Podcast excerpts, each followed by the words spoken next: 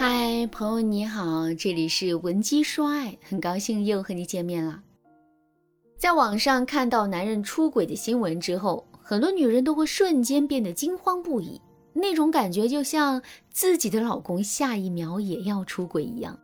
如果你也有这样的体验的话，那么你可能已经患上了出轨焦虑症。所谓的出轨焦虑症，简单来说就是我们在男人出轨的这件事情上变得越来越敏感。并且我们还会时常处在男人已经出轨、整个家庭支离破碎的恐惧之中。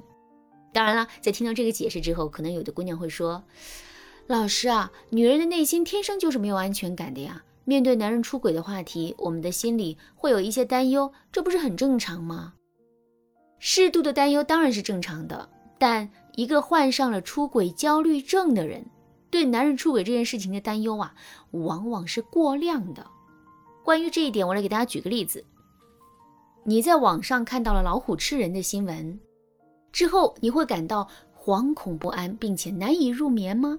一般来说，我们都只是会稍微有点害怕，根本就不会如此的恐惧。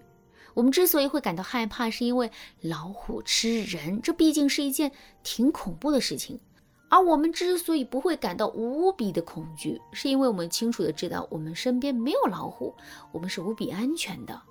可是，一个具有焦虑症的人的反应啊，却会完全不同。具体来说，就是他的恐惧是超量的、过量的。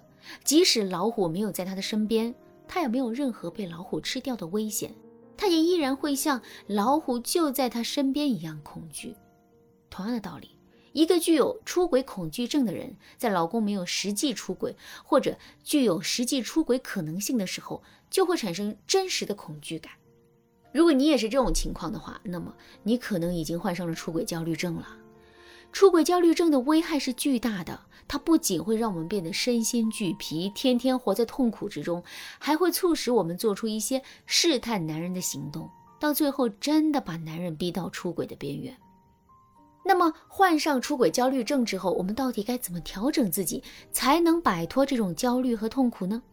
下面我来教给大家一个特别简单实用的方法，弄清楚男人出轨的所有阶段和过程。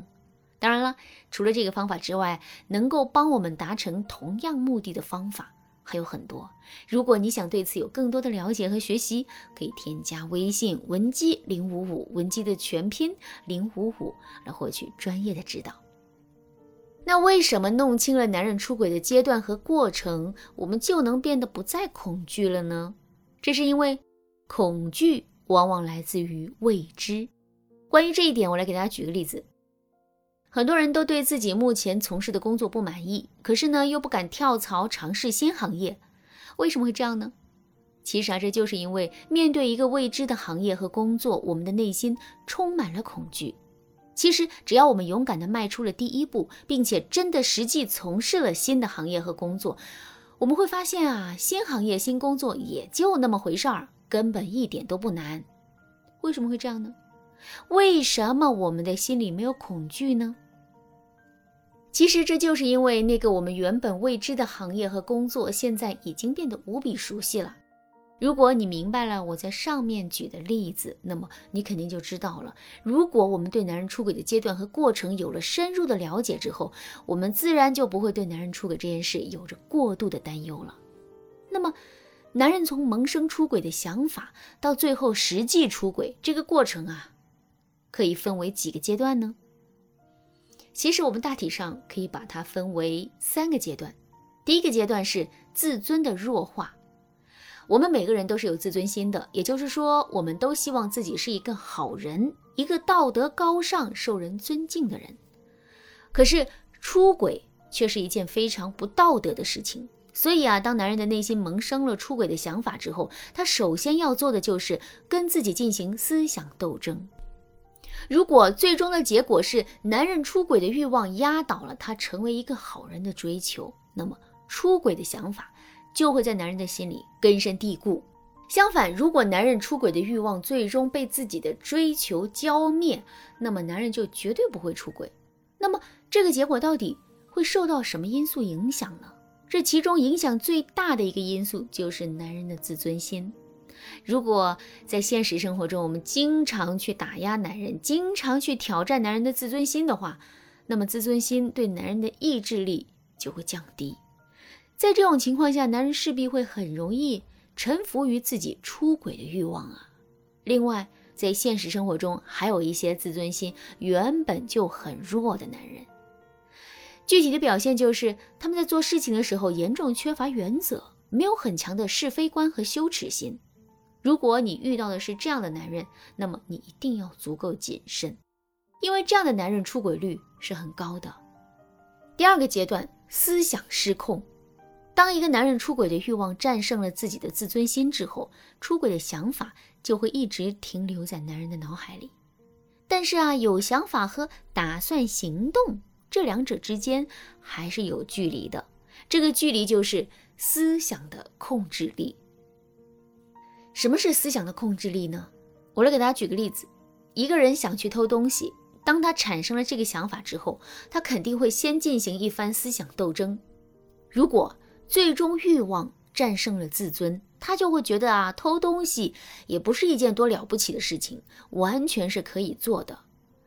可是从有了这样的认知到打算实际去偷东西的过程中，这个人的内心会自动产生很多的顾虑和障碍。比如他会想到偷东西的代价是什么，这个代价是不是也可以承受的？再比如他还会想到偷东西的过程是不是很简单？怎么实施偷盗计划呢？被别人发现了又该怎么办？等等。这个人只要在其中的任何一个环节心生退意了，他都不会真的产生偷东西的打算。男人出轨这件事情也是这样。如果我们能够在日常生活中时时为男人灌输出轨的危害，那么我们是有可能在这个阶段阻断男人出轨的想法的。第三个阶段，身体失控。如果在前两个阶段，男人的思想已经失控了，那么男人就会进入到第三个阶段，那就是身体失控阶段。当然啦，从思想失控到身体失控的过渡也并不容易，因为一个男人身体真正的失控是有条件的，就比如他必须要有一个失控对象，他必须要找好失控的时机，他必须要为自己的失控做好计划。所以啊，在日常生活中，我们可以多去关注一下男人的动态。如果他并不具备出轨的条件，或者是我们可以轻松瓦解他出轨的条件的话，那么我们就不用为男人出轨的事情过度担心。好，那你对这节课的内容还有疑问吗？如果你也是一个出轨焦虑症患者，想要得到专业的帮助的话。你可以添加微信文姬零五五，文姬的全拼零五五，来预约一次免费的咨询名额。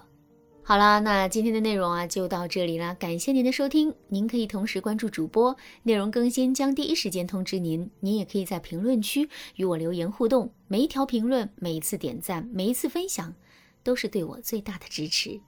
文姬说爱，迷茫情场，你得力的军师。